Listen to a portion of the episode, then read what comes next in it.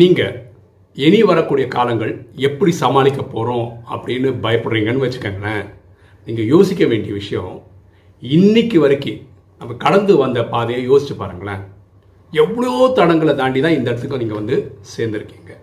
For example நீங்கள் school படிக்கும்போது ஒருவேளை ஜுரத்தோட ஒரு எக்ஸாம் எழுத போய் அது நல்ல மார்க்கோட கூட நீங்கள் பாஸ் ஆகிருக்கலாம் உங்கள் வேலையில் உங்கள்கிட்ட ஒரு ப்ராஜெக்ட் கொடுத்து அது தலைக்கால் புரியாமல் இருந்து அதுக்கப்புறம் கற்றுக்கிட்டு அதை சிறப்பாக பண்ணி உங்கள் மேனேஜ்மெண்ட் உங்களை பாராட்டி இருக்கலாம்.